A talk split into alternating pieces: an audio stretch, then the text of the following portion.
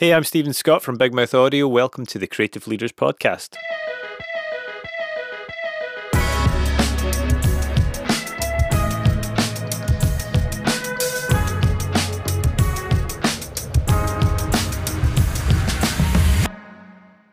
Liam, welcome to the podcast. Hello, Stephen. Thank you so much. Glad to be here. No problem at all. It's our pleasure to have you. So, Liam, we're going to start off by asking you to tell us your origin story. How did you get into the games industry?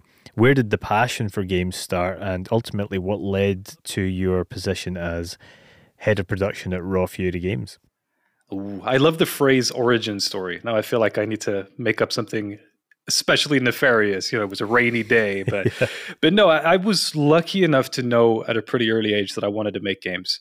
Uh, I sort of had um, a lot of access to to video games in general. I had a computer as, as early as I can remember, and uh, started messing around with building simple little games and mods of my own.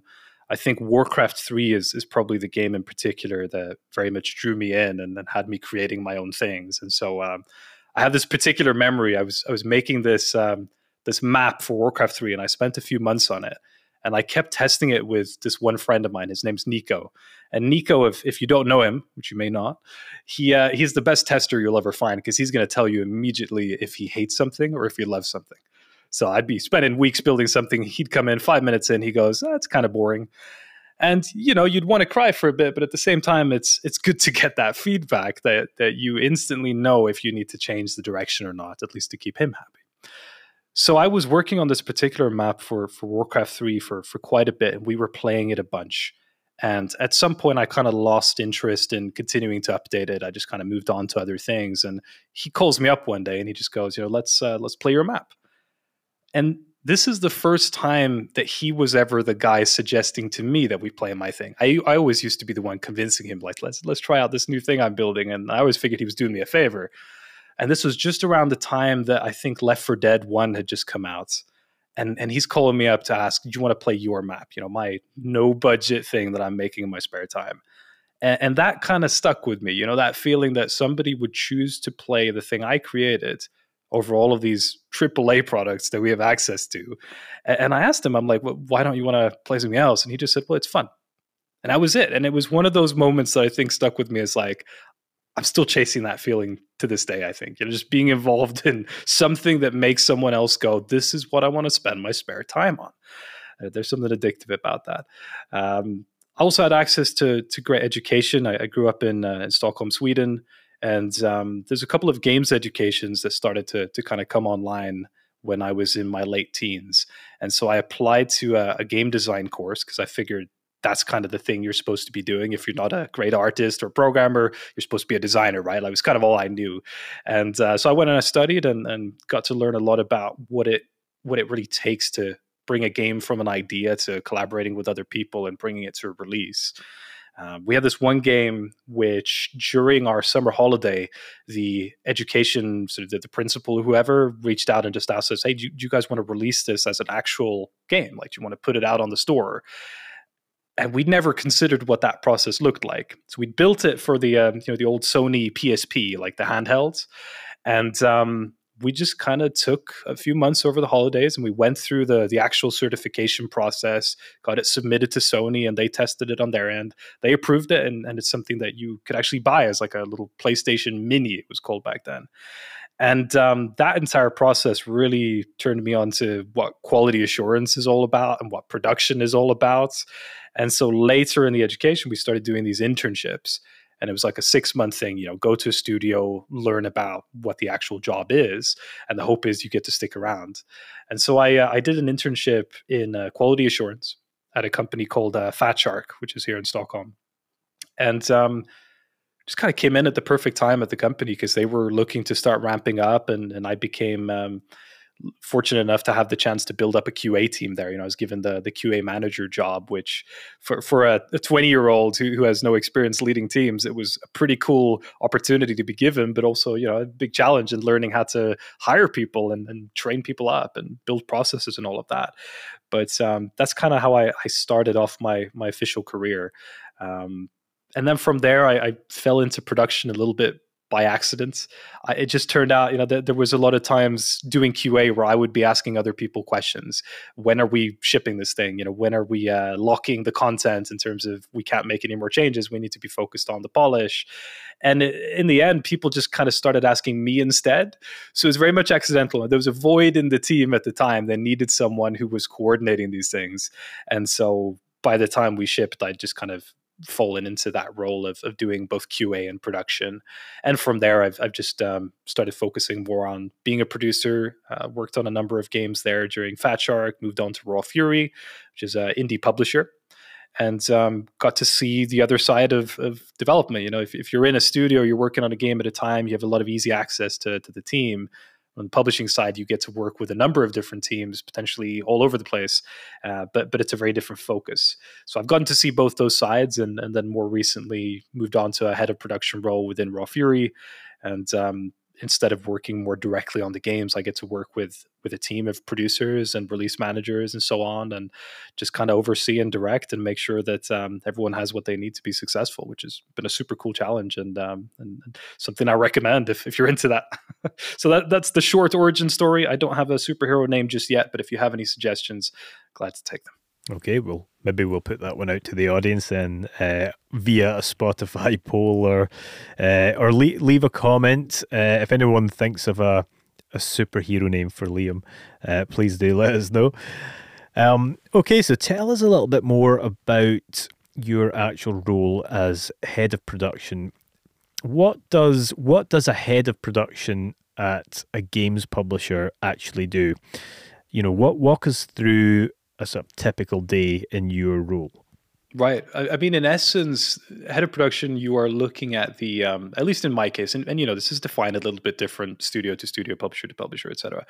But in my case, the role was was sort of largely defined as overseeing the entire portfolio and making sure that there's a clear sense of direction for the games and an understanding of the status of them right so if um, if the sales department needs to understand when a game is releasing or, or kind of what state it's in currently they can go to me and we can talk about that. If the um, the finance department needs to understand similar things or if they need to understand which project may be at risk for example we can talk about that. So it's a lot of keeping the different departments aligned on uh, the departments aligned on, on sort of where the status is for the games.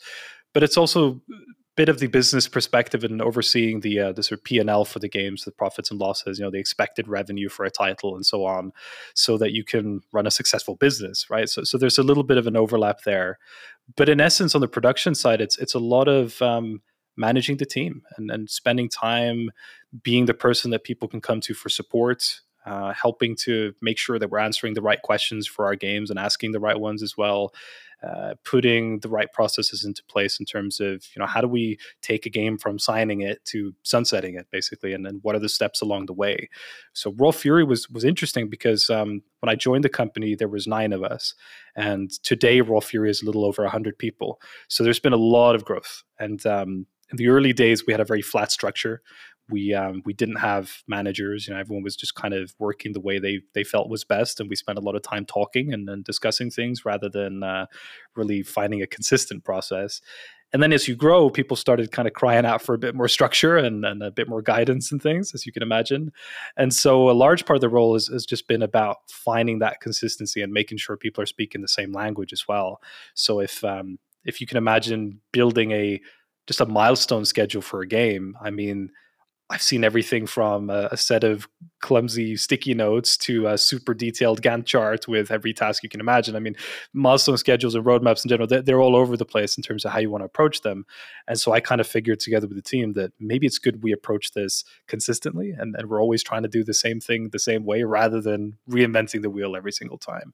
So, you know, getting the chance to take a step back from individual productions and instead looking at how we do this job uh, as a team is is really, I think, the um, the main focus of the role for me.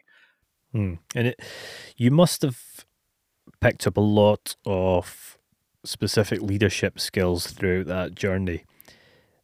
You know, it sounds like you've had the, I guess, the rare opportunity to actually come in right at the start.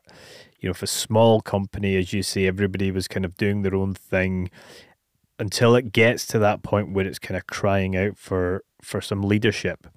Um, what would you say? What are those key leadership skills that you have picked up um, that are so important uh, when leading teams in in the games industry? Hmm. It's a really good question. I mean, there's there's obviously a lot of different leadership styles, and I think at the end of the day, you, you need to find the style that that works for you as a leader. But I think there are a couple of things that just kind of go back to values that, that are important to me, and um, I've sort of learned over time. You know, w- when I wanted to be a designer, I, I came in, you know, 17 year old annoying kid wanting to to be in control of my games right and it was an ego thing like I, I knew how i wanted my games to be and then i figured people were going to follow that vision and what i realized pretty quickly is if you want to collaborate with other people as a matter of fact, you need to listen to their opinions and you need to actually discuss and work as a team. And so uh, I learned those things pretty early on, I'd like to think. And, and leaving your ego outside the door, I think is is a fundamental for for finding success in, in a collaborative environment. It's just the way it is. You know, if you can actually listen to other people properly and consider perspectives, you're gonna find the best ideas and you're gonna find the direction that is um, is is most sensible for your project. Now, there's a very big difference between listening to perspectives and having discussions and never making a decision, right? Because there's a, a challenge there in terms of uh, democratizing every process or, or always voting on everything. I don't think that works. But I think a good leader is someone who knows how to distill down perspective and uh, make a healthy decision as a result of that. Uh, I think if you're able to, to sort of do that without your ego getting in the way, then you're going to find a lot more success. And, and I, I find that being sort of kind but firm with your team lends itself really nicely to, to an environment where people feel like it's okay to fail it's okay to have discussions it's okay to ask stupid questions like you really want an environment like that.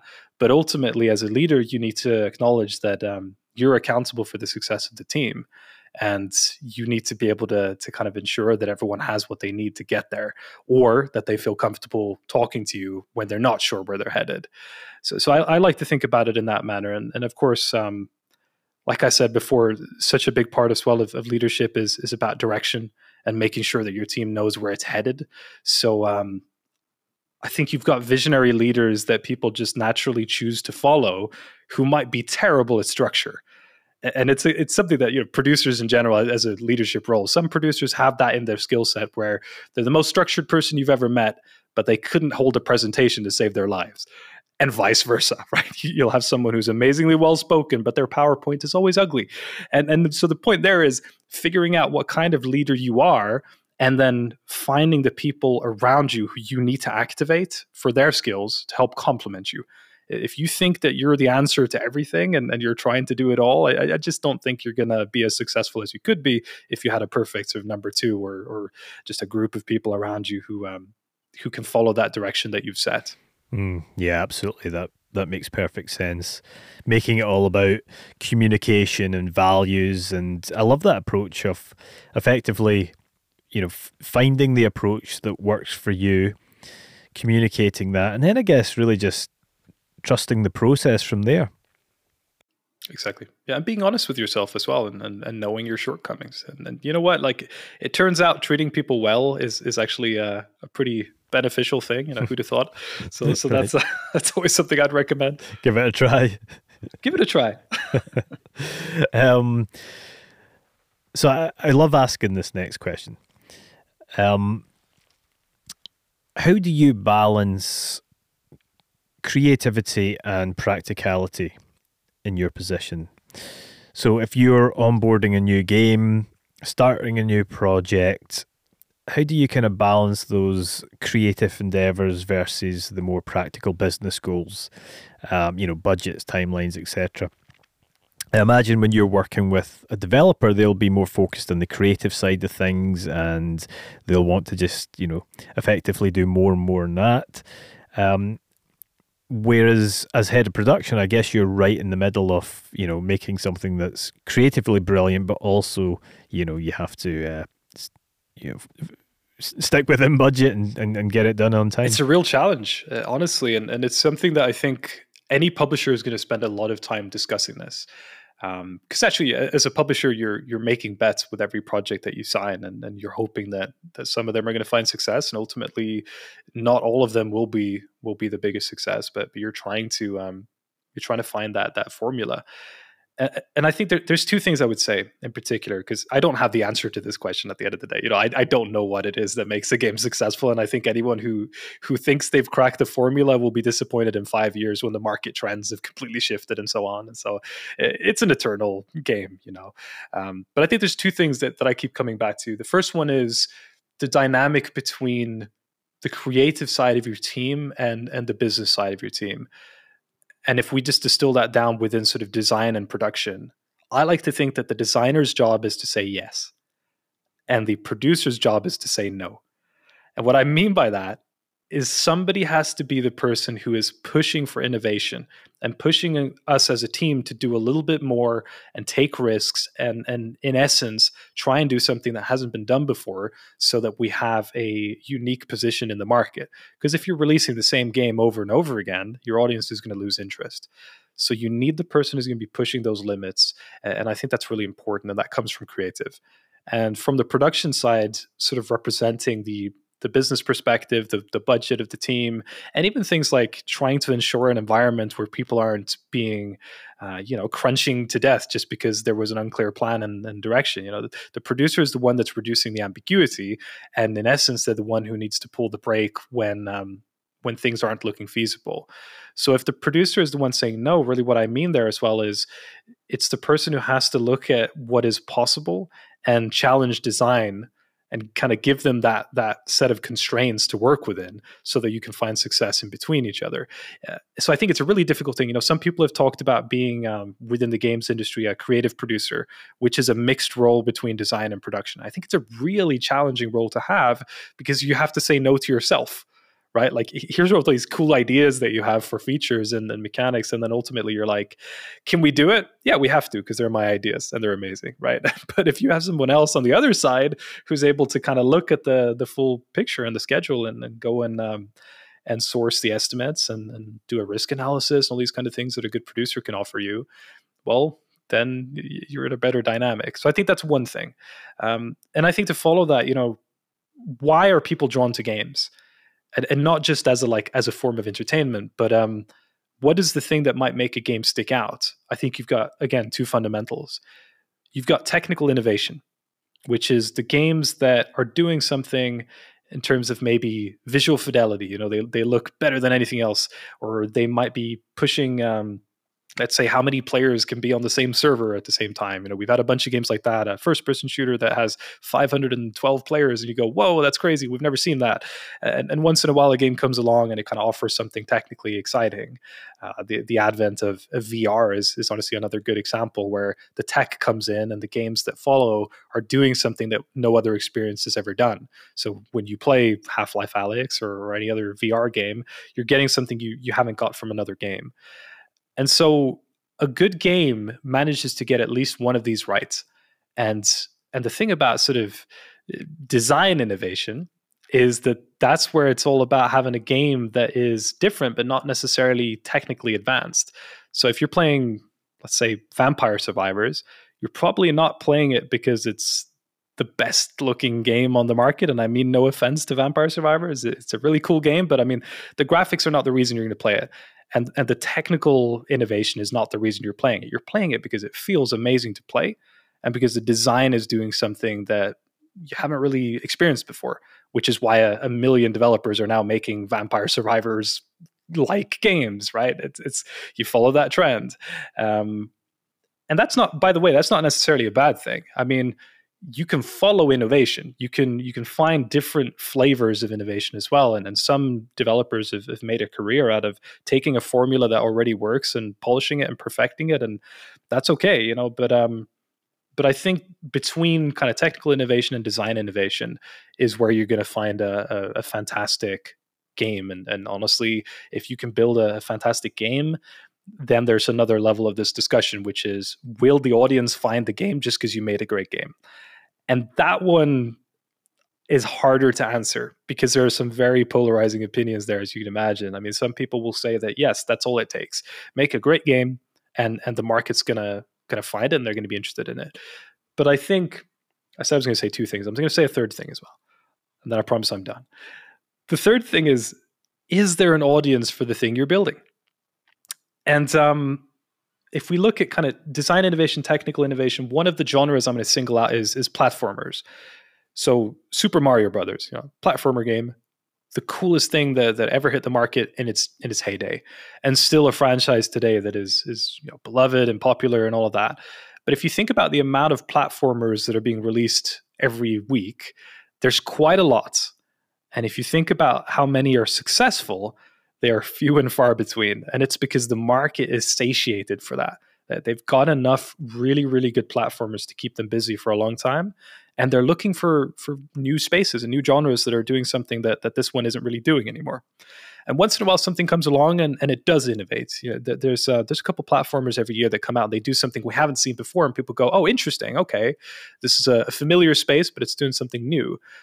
And then you got to wonder, yeah, sure, there, there's probably an audience for it, and you'll have the discussion about how it, maybe it hits the nostalgia of people who grew up playing platformers and so on.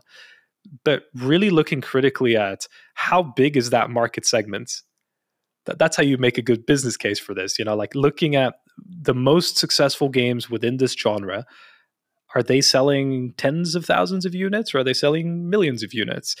And and so you need to kind of answer that question as well within this formula. It's not enough to just make a phenomenal game that innovates technically and uh, design wise if that game is within a space that nobody's interested in anymore. So those are all the kinds of things we would look at it within um, within this question. And and i mean it'll keep us busy for for years that conversation. And, and it's always changing yeah. right? Yeah and i guess you know it always moves in cycles doesn't it? So you, you make an interesting point there. So if you get one of those things right or a couple of those things right how does the audience then actually find the game? Um you know what what marketing strategies do you find to be particularly effective? I guess you know specifically on raw fury titles? I think a lot of people, especially over sort of the last um, decade, have, have obviously leaned a lot on on influencers and on getting your game out to players. And I think that's still the the area that seems to be most successful. Uh, I think we've seen a big shift in terms of how events function, where physical events, at least to me, and, and especially for for indie titles, it's hard to get attention there it's something you're going to struggle with. You know, bringing your your game to to Gamescom and having a physical booth. I mean, there's there's a lot of value in that in terms of building your brand and in terms of uh, you know getting to connect directly with your players and and so on. But um, as far as what does it do for for the sales metric, probably not a ton. Whereas getting into a, Steam digital event like their their regular Next Fests or the the other kind of events that come in between, they tend to move the needle a bit more in terms of wish lists. And that's wish lists is is like that's that's the word that people have been focused on for for the last couple years when it comes to Steam in particular. Your your wish list number, meaning the amount of people that actually went into the store page and clicked, tell me when this comes out because I'm interested, right? Add it to your wish list that's the only real metric that you have to rely on in terms of how's your game going to do. So any activity that's going to raise your wish list is going to be something that's worth your time and, and your effort. Um, so what that also means is that any kind of marketing activity that has close proximity to the user being able to click add to wish list is going to help. So if, if you're making a um, if you're making a PC game, but you're advertising on I don't know, this is a really bad example, but you're advertising on television, it's going to be a pain for them to go and hit add to wish list. Whereas if they're watching a, a trailer on YouTube or if they're, uh, they're, they're seeing this on a, a live stream or something, it's going to be easier for them to, to go and hit that button. So that's one of the things I think you can think about. Um, but in general as well, there, there's, I'm so I'm not a marketing expert, by the way. So so you know I, I, can't I can't speak too much to the exact value of all of these things, but I think there's been a shift away from your more traditional kind of paid advertisements into building partnerships with creatives, uh, and I'm sure you guys see this um, within your field as well, where actually collaborating with somebody who has a, a genuine interest and also has an audience giving them a taste of, of a game and, and letting them try it out is uh, is going to be far more appealing to people than paying someone who isn't interested in your game to pretend to be interested on stream for an hour and then you know it, it's not really going to end anywhere. So it goes back to finding your audience and finding your audience within the space that actually has their own audience to, to then transfer that to. Mm, yeah. Um, that's kind of how I would think about it, at least. Yeah, it's really, it's really an interesting area. It's something that we're actually looking at in more detail on our side of things. Obviously, as you know, we're in the the voice performance, voice casting space, and it's one of those things. Kind of going forward, the question is, you know, will voice actors actually become more valuable to the marketing team than they are to the production or the creative team? Um, you know, thinking about you know, if if if I was a voice actor, I'd probably be focusing right now on building a personal brand and building my own audience around that. So you look at some of the titles we've worked on with you. We've had you know people like Troy Baker. We had Ron Perlman casting one of the first titles we collaborated with you on, and it's kind of a question of you know, you know, can can voice actors can you tap into their their own audience, you know, their fans who will come along on that journey with them. And, you know, you can have them doing additional content on TikTok and things like that. I think that's spot on because that's the challenge you're having in games as well. You know, if, if you can, um, if you can make a reputation for yourself and if you can build your own brand first, then each product that you put out each each game, each project, you know, whatever it is you're doing, is going to be a little bit less risk because at least you have that pre-existing audience that follows you wherever you go. And so there's 100%. You know, when we cast uh, Troy Baker, when we cast Ron Perlman, or, or, a number of actors that that we collaborated on um, together with you guys, there is absolutely an angle of well, here's a fantastic actor who also has an audience. They've got a fan base that that wants to see their latest thing. It's a no-brainer and and if you if you cast someone who's an amazing actor but they don't have that you're getting a fantastic performance and and your game is going to be better for it or whatever other project you're building but you are not getting that bonus and i think i think that's something that you know we, we see this with um, an example who, who, who I've worked with personally is, uh, is a gentleman called uh, Oskar who made uh, a game called Bad North and then later a, a, a toy called Townscaper. And when we were making Bad North together, he already had a little bit of a reputation within the development space. He was doing uh, doing some really interesting things on on the programming and art side that were drawing a crowd. You know, they, they wanted to learn more about how he was doing these things, and uh, that audience grew. And then by the time we released Bad North, there was already a, a, fan base that were curious to see this thing that he'd been sharing on his channels as an actual game. And by the time he made Townscaper, I think, uh, if I remember, his audience had gone from just in terms of followers, maybe 10,000 to like 100,000. And so when he shipped that, he was able to do this by himself. He he, he didn't need a publisher at that time, you know, to, to put the, the the Townscaper project into early access and charge for it because he had such a strong brand by himself. And uh, that that's phenomenal. And I think you know if, if you look at voice acting, I can imagine certainly it's also an area same as video games where it's actually easier for people now to get into it than it was just 10 15 years ago. And so again with the platformer analogy like if if i can build a platformer game this weekend whereas that used to take two years for someone to build you know two decades ago. Um, same thing with voice acting you know you don't need to go down to the to an actual studio and record with high end gear because you can buy your uh, your sm7 and, and your little uh, your fethead and whatever else it is you need and you can have that at home and get your little cupboard isolated and now you're an actor right? It's not that simple don't get me wrong. There's a lot that goes into acting but the technical hurdles are are much lower and so now there's more competition. So what is the thing that you can do that makes you stick out? And I think that's a brilliant point as you're making. You know, building your own brand is uh, is a really good way to stick out now. And um, that's it's, it's not going to get easier with the advent of, of AI and so on. So I mean, yeah, I'd love to hear how, how you guys are thinking about that, by the way, if I can totally derail the conversation.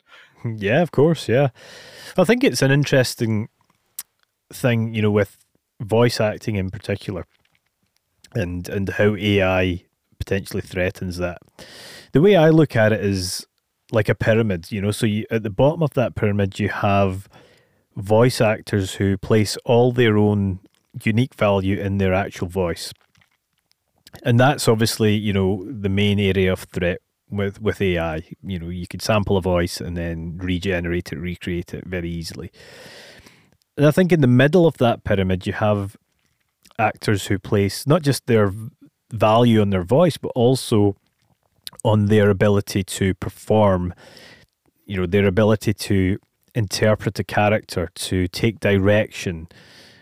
Um, you know, the ones who are reinvesting in in their acting skills effectively. And then at the top of that pyramid you have the kind of minority who are who are, you know, placing value in both of those things, but also see the value of, you know, as we previously said, building a personal brand, building their own audience, um, much in the way that you know an on-screen actor would do, um, and and in other words, you know, being able to bring something else to the table, something that an AI can't provide, and that's you know um, additional marketing, uh, additional value, um, and so that's you know I, I think that's you know as a voice production company, I think we have a responsibility to you know work with voice actors to you know help them look at things like that. And i'm not saying that we only cast actors based on you know their social media following or anything like that because that's that's definitely not true. What i am saying though is can we look at ways where we can be innovative and creative in in how we cast a project. You know can we bring in one or two you know uh, people that you know bring something different or we have a unique angle? You know for example obviously we worked with uh, Yong Yi in one of your projects who was a YouTuber turned voice actor. Um, and you know YouTuber in the game space with a million plus followers you know so that was you know that's kind of like a a unique way of of adding additional value um you know to a project. And and that's kind of how I see it you know with with AI and voice acting. I think we need to look at how we bring fresh value how we bring new value beyond just effectively doing the job. I think it's a good way to look at it yeah. It, it makes you wonder as well the, the the sort of solo projects that get access to something like this. Are they going to end up making their first game with artificial voices find success and then for their second game when when they can actually afford it are they going to reach out to to a company like Bigmouth and say hey i want real actors now because there, there's nothing like a real performance, right? Like that's the optimistic take, at least. Uh, and, and I would hope that that ends up being true, right? Because um, it'd be a real shame if every game we're playing is just artificial 10 years from now. But um, I think that's a clever way of, of, looking at it as well in the short term. And, and I agree. I mean, there is a, a responsibility there to, to prepare the, the folks you're collaborating with for the changes that are coming with any new tool like that. So cool, interesting. I want to ask you then about the growth of Raw Fury. So you mentioned earlier that you know when you joined the company there was nine people, and very quickly it's grown to you know over a hundred. What do you think is responsible for that? Uh, what makes Raw Fury games so unique that has led to that that growth? It's an excellent question because you know back when I joined, one of the things that that Raw Fury was quite proud of was this um, I guess you could say, an open minded portfolio strategy. So, not locking into genres, not kind of focusing on on just particular styles, but but more so in the early days. I think one of the reasons a lot of those games had uh, more of a retro style, it, it came down to budgets, came down to working with small teams, and leaning on pixel art or stylized graphics and so on tends to be easier when you have a small team. And then when you tend to add more and more people and work on larger projects, the visual diversity tends to change significantly. And you know everything from kind of Sable to Paraspora versus something like Call of the Sea, uh, that they all look fundamentally different. Or, or, Friends versus Friends, which which we just shipped and, and worked with you guys on plenty. So uh, super fun and and just diverse portfolio. I think is something that um, that has certainly happened over the years but it all started with that that mentality of we're not just going to sign particular kinds of games. We're going to find magic wherever that is and, and we're going to be open to it. And, and, i think in some ways that that obviously causes challenges when it comes to how do you market games how do you build an audience and so on. Like the the fundamental flaw of a very broad portfolio is who is Raw Fury? I mean, what is the identity of this publisher if, if the games are so different? And um, that's that's been a real challenge, I think, in, in, in, making sure that you know the the audience that likes some of the Raw Fury titles that you can identify what are the other ones that they may be interested in. And so that's something that's, that's been discussed quite a bit. But um, I also think it's something that allows for conversations that you might not otherwise get. If you're the kind of publisher, you, you know, you're just doing strategy games or you're just building sort of uh, roguelikes or pixel art games or first person shooters or whatever it is, if you're closed in that way, maybe the developer who's really like going back to the innovation they're building something and they're like man i have no idea if this is going to make any money but i wonder if anyone wants to partner up on it. And i think about um, a game called the longest road on earth which we actually made with um, with brainwash gang the same developers who made friends versus friends. And um, for anyone who's, who's, unfamiliar friends versus friends is a, is a first person shooter. And uh, the longest road on earth was they kind of described as it's not really a game. It's it's sort of a it's an experience, right? And it's literally um, kind of a platformer where you're walking from left to right, sometimes right to left, and that's the game. That that's all the input there is really. But the thing that makes it special is the music, and so it's it's a completely handcrafted uh, soundtrack which sort of tells the story of these different characters that you get to to spend some time with there's no dialogue. Nobody speaks whatsoever in the game aside from the singer, who's who's um, not really narrating, but but almost narrating an emotion. And so it's it's very experimental. It's it's very uh, artistic and different, and it's something that it makes you smile, it makes you cry. You know, it's it's all over the place, and and it's just the soundtrack in particular really hits. But when they um, when they approached us with it, they literally said, you know, we we don't think this is going to make any money.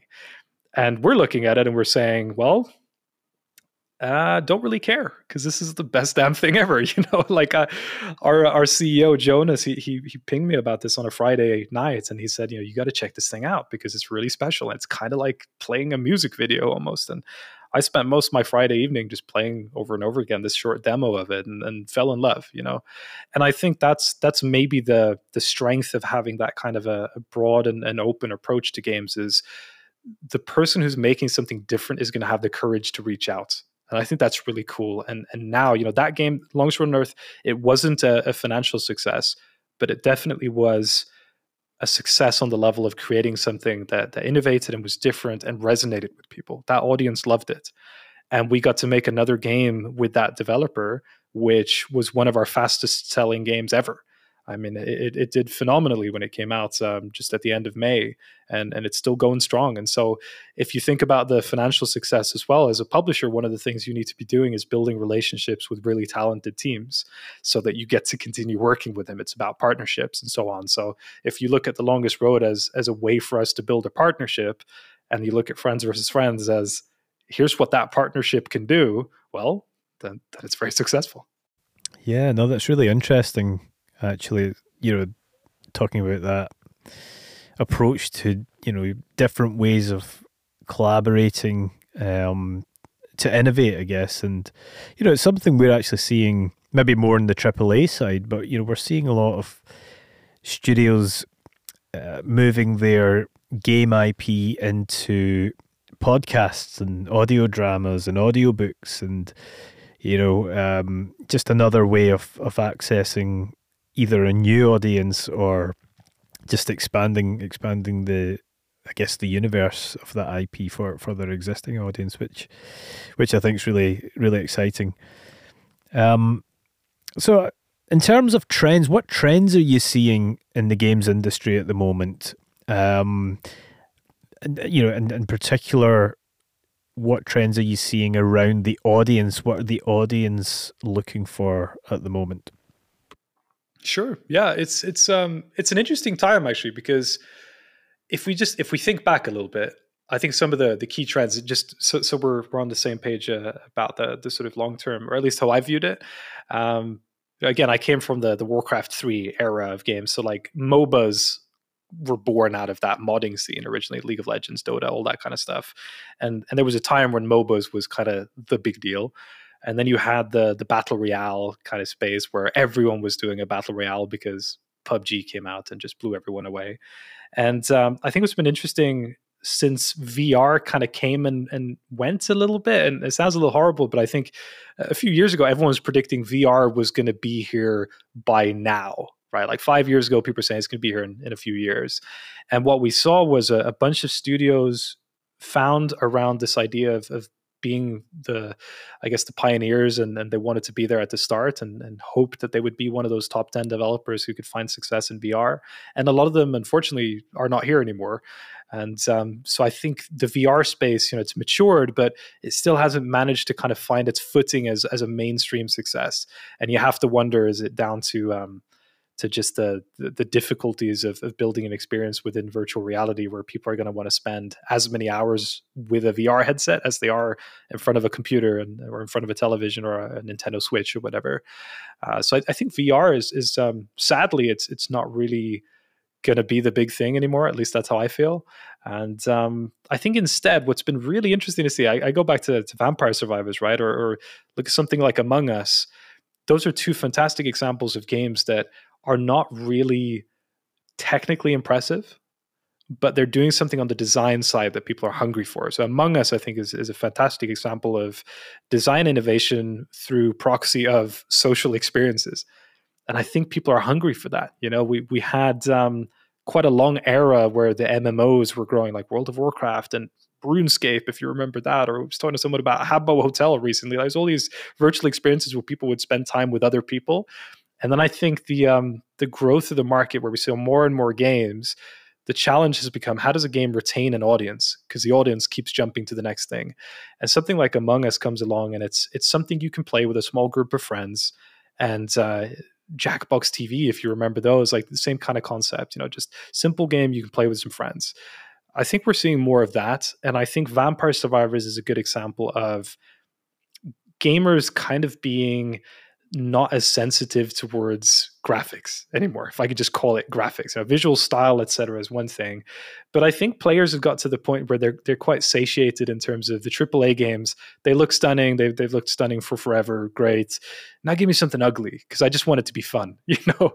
And and so i, I think that the, the worst thing that happened within aaa was the um the kind of formula developed to the point where you're pushing out basically the same game every year with a couple of alterations, maybe every second year with larger alterations.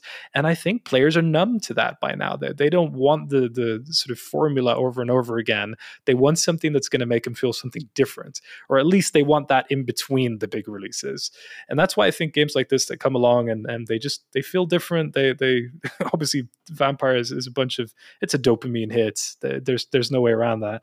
Um, it just gives you something that, that is going to stick. And so I think the scary thing actually about the current trend is whenever something comes out that finds a large amount of success, what happens is everybody tries to jump on the bandwagon and go, let's do that too, right? Uh, and um, I don't think that's working. You know, I think there's the, the window for a trend is getting shorter because our attention spans are probably they're probably in the negative by now if if uh, if we're if we're going in that trend, you know. So it's hard to tell what the next thing is going to be, and and I think that's kind of the challenge, you know, is we're no longer in a place where you can afford to chase the trend. I think we're we're kind of in the space now where players are more hungry for for something new than they have been for quite a while, and it's because of the amount of competition. So uh, maybe it sounds silly, but but I think you know you, you need to find a way to get ahead of that. And um, so I, I, guess it's if the question is what trend should I be following, I would say if the trend is already blown up, it's already too late. You know, you don't have time to turn something around now and still be relevant by the time it ships. So if the question is, you know, what what technical trends are we seeing? Well, VR and AR are still spaces that there's a lot left to do. But you know, we saw Apple's new announcement with their new headset, and we see a lot of stuff going on in AR. Maybe there's room there, but I think ultimately uh, it's going to come down to to the ability to to find, especially design innovation. Now, I, I, think that's the space that there's there's a lot of opportunity within, and going that way instead of chasing whatever seems to be cool at the time is is more essential now than maybe it was even just a few years ago. And when you say design innovation, are you hmm. specifically mm. talking about new gameplay features or you know the mechanics of the game yeah, largely, I would, I would say it's that you know, just building something that feels different to play, um, that there's something going on that that you haven't seen before, or, or at least a unique spin on it, and that's um, everyone has cool ideas, you know, but actually getting them made, that's that's the the trick. Absolutely, yeah. So going back now to the head of production side of things, one of the things that we are particularly keen to do in this podcast is discuss the the pain points and problems um, that you know producers like yourself face on a project by project basis, with the hope of them being able to share those uh, problems and solutions with our audience. So, using, I guess, using our collaboration as a starting point, what were those initial problems that you needed solved when you came to us and then kind of building out from there, you know, what are the sort of general problems and solutions that you face in your role? Yeah, this is the one that keeps me up at night. You know, that how do you get to that point? Uh, I, I would go back to to kind of um, the fundamentals of the role of a producer very briefly. And and anyone who's worked with me for any period of time is is tired of me talking about this i promise. So uh, but but at the end of the day you've got the the kind of project management triangle where where you're talking about your budget your uh, your scope and your time and then trying to find the uh, the way to balance those three uh, those three levers against a quality experience right? So in essence, you're going to have a certain amount of cash, you're going to have a certain amount of time, and there's a game you're trying to build, which consists of a number of features and, and, pieces of content that make up the whole. And your ability to navigate that space is going to be the difference between a high quality product and something that didn't quite come together like you were hoping. Um, what that means is that in the beginning of a project, you may have a pretty clear picture of what you're trying to accomplish. But games are inherently complex because they're interactive experiences. So the way that a player chooses to interact with your game or the way that something actually ends up feeling when you implement it might be quite different from what you imagined it in the first place. And that's that's a problem statement, right? That that's the kind of challenge you're going to run into.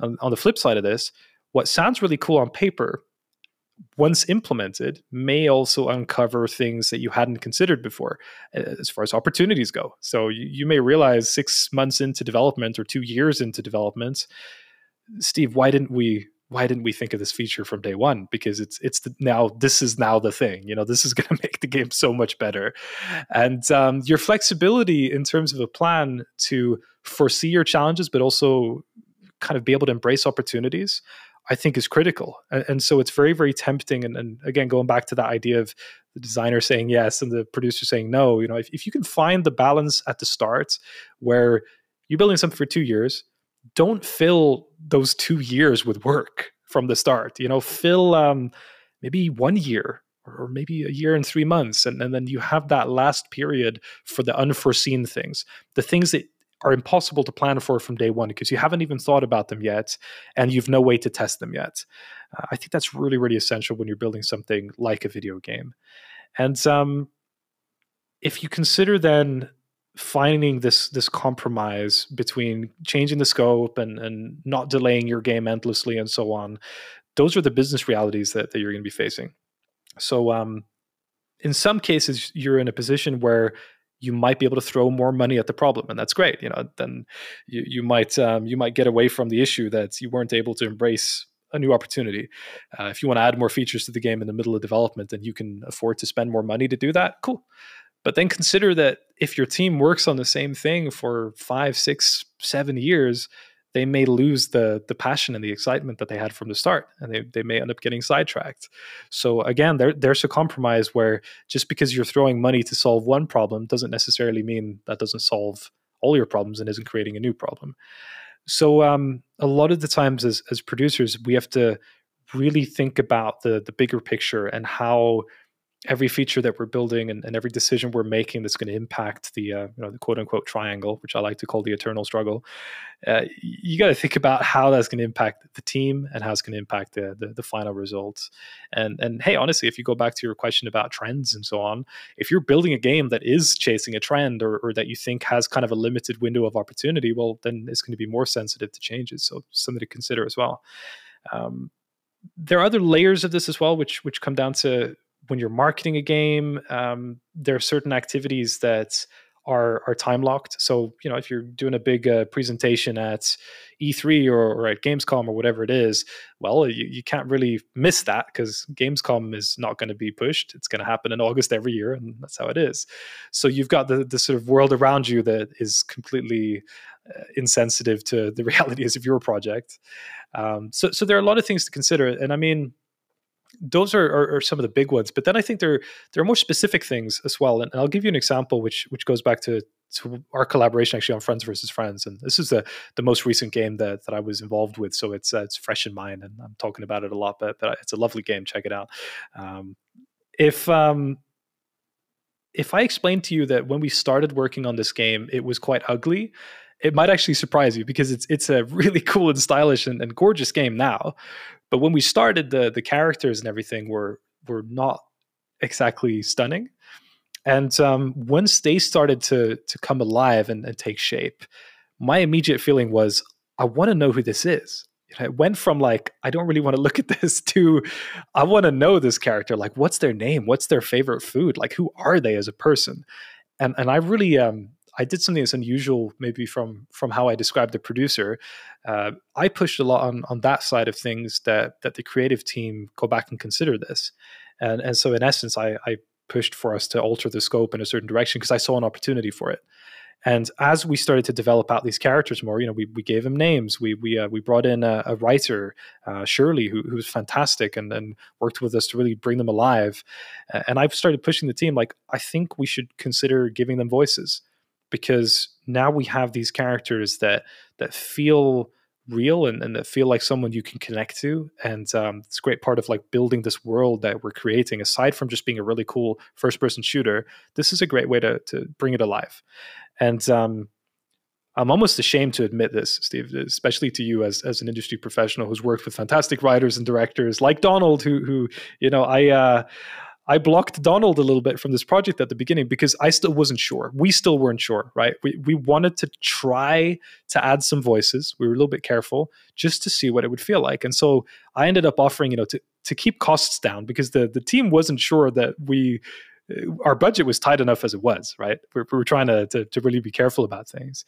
But um, I offered, I'm going to write the script for our first two characters and and I'll I'll do the direction, you know, and direction. I, I say that term very lightly because I'm not a you know, I'm not a schooled voice director. I, have had the the the luxury of getting to do direction for two projects in one way or another, and so you know, I and I getting to work with Donald really closely, who's a fantastic director on on uh, on your side, getting to see how he does that, and, and I mean, he's he's phenomenal, knows exactly what he's doing. So getting to learn from that has been great, and and it really helped in this case. But getting to um, to kind of write those first two characters, working with with your crew on casting them and doing those first two sessions with uh, with Estelle Sun and Adam Diggle, who uh, who played um, the Moose and um, uh, Duck in that instance for the game. We we got that done. We came back. We implemented it into the game, and I think at that point, everyone just kind of realized we have to do this it just it was too good to to not go for fully and it clicked. And so again when, when we're talking about from production having the space to to embrace an opportunity that's kind of a good example of, of what that means. And and um, just having the time to because in other cases you're prototyping a system. You know you, you think of a new feature and you go let's spend two weeks building this and, and see how it feels. And maybe it's the wrong direction and then we throw it away and we go in, in a different direction that's okay. But um, if you have a plan that doesn't allow for anything like this, honestly, I think your game is going to suffer as a result. And so I was really glad that we had the room to to be able to experiment with these kind of things, in particular for that game. And um, I think everyone who who played the the final version were were super happy with the voices and the characters. And I think it's hard now to imagine what the game would have been without that. And um, that's a very you know voice specific example, but I think almost every game you play that that's doing something magical there's at least a system or, or a feature like that which it probably wasn't planned from the start and it happened by accident and, and i mean i think um, i'll give you a, a, really random other example that i that i love um, I was working at Fatshark at a, at a game called Vermintide, and it's uh, it's a long-standing now series of Warhammer games. Uh, and we, we were doing the first one, it was um, it's kind of Left 4 Dead inspired game, and you have all these enemies, these rat men. They're they're called Skaven, and you're you're you're killing hordes of them, right, over and over again. And you got to make sure that if you're doing something ten thousand times, it has to feel satisfying. It has to feel fun and engaging every single time. And so there's a lot of very brutal. Um, you know, decapitations and then there's a lot of blood and gore. I hope this is okay to talk about on the stream. Uh, so so it's a bloody game, let's just say. And um, Michael, our our uh, our technical artist on the project, he at one point he came over to my desk and, and he said, "Come check this out." And, and so we boot up the game, and he's showing me this this thing he's done where you can sort of chop the head off an enemy. And I said, "That's that's crazy. That's super cool." You know, and and, and um, it has this sort of ragdoll animation, so it's moving around and it looks really lifelike. And then uh, I tried something, uh, so sort of tried hitting the enemy again or something, and it wouldn't move. And I said uh, oh, is, is there any way we can you know make that also function in this scenario? And he goes, no, it's uh, sorry, it's impossible. We can't do that. I'm like, okay, that's a shame. And two days later, he stops by my desk. He says, Liam, do you have five minutes? And, and he has it working, you know, because that's just how he was. He would take the challenge and he'd run with it. And and we had a couple of back and forths like that with the guy. And, and I mean, he just, um, he always would find a way to, to go past whatever seemingly impossible blocker he had and uh, make something work anyway. And so, um, that's also something I think, you know, if you're able to build a team where trying things out, even though they might fail, and um, having that that creativity and that passion to to just experiment with things is is honestly felt when you when you play the final product. Because again a lot of the things that you see in a final game are things that somebody in the team decided one day i don't care if it costs me my weekend or, or i don't care if uh, if if i'm taking a big risk here but I think this is the right decision. And then us having that conversation and saying, yeah, let's try this out.